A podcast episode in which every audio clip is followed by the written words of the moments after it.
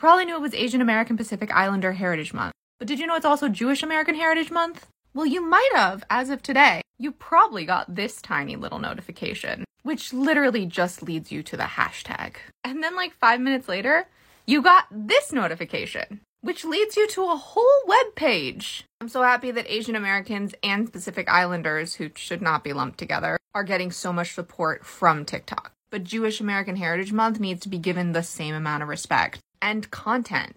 I'm gonna go out on a limb and say that TikTok has not contacted a single Jewish creator, and that's just not okay. And it's not just TikTok, no one acknowledges Jewish American History Month.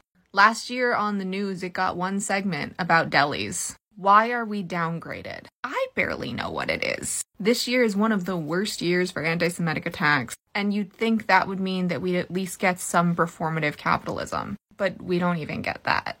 And that's a problem because it's proven that more awareness equals less hate. So give us our awareness.